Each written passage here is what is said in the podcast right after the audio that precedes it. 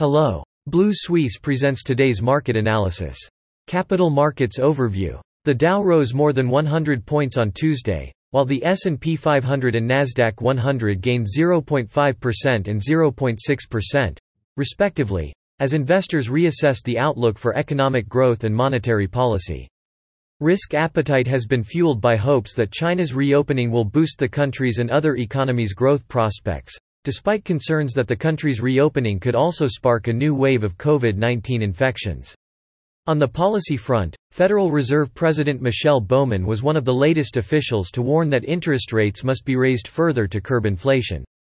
Meanwhile, in a speech to the Riksbank, Chairman Jerome Powell stressed that the central bank must remain immune to political influence while noting that climate change should not be a priority for monetary policymakers.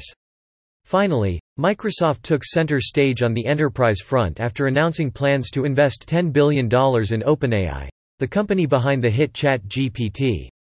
The Canada S and P T S X composite hovered below the nineteen thousand eight hundred level on Tuesday, tracking gloomy sentiment on Wall Street, offsetting modest gains from the previous session, as investors continued to assess the monetary policy outlook.